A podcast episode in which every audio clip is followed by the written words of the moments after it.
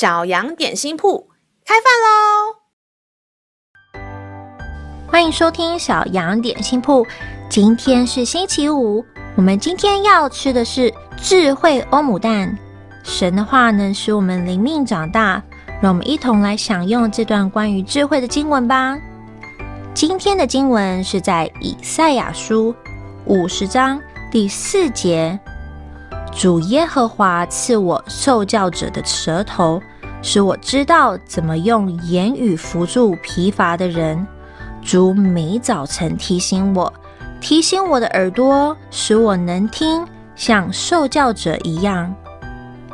亲爱的小朋友，你觉得自己是一个有正义感的人吗？或者是有觉得神给自己智慧跟责任，应该要常常用言语来提醒别人吗？如果你是这一类型的小朋友，那你跟圣经中的先知以赛亚是有一样的特质哦，是一个很好的特质。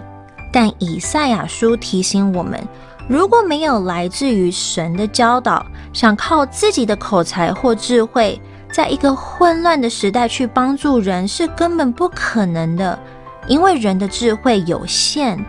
如果只靠自己知道的知识去告诉别人，常常都只是真相的一部分，甚至有时候还会误导别人。所以，我们必须要先学习听，听上帝怎么说，听师长怎么说，然后思考一下再行动。如此一来，才可以说出智慧的言语，帮助真正需要帮助的人，而不是误导别人哦。让我们再一起来背诵这段经文吧，《以赛亚书》五十章第四节：主耶和华赐我受教者的舌头，使我知道怎么用言语扶助疲乏的人。主每早晨提醒我。提醒我的耳朵，使我能听，像受教者一样。以赛亚书第五十章四节：主耶和华赐我受教者的舌头，使我知道怎么用言语扶助疲乏的人。主每早晨提醒，提醒我的耳朵，使我能听，像受教者一样。你都记住了吗？让我们一起用这段经文来祷告。亲爱的天父，你是我的神，你拥有一切的智慧及美好训诲。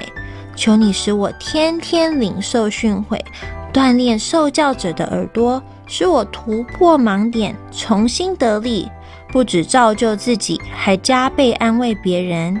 祷告是奉靠耶稣基督的名，阿门。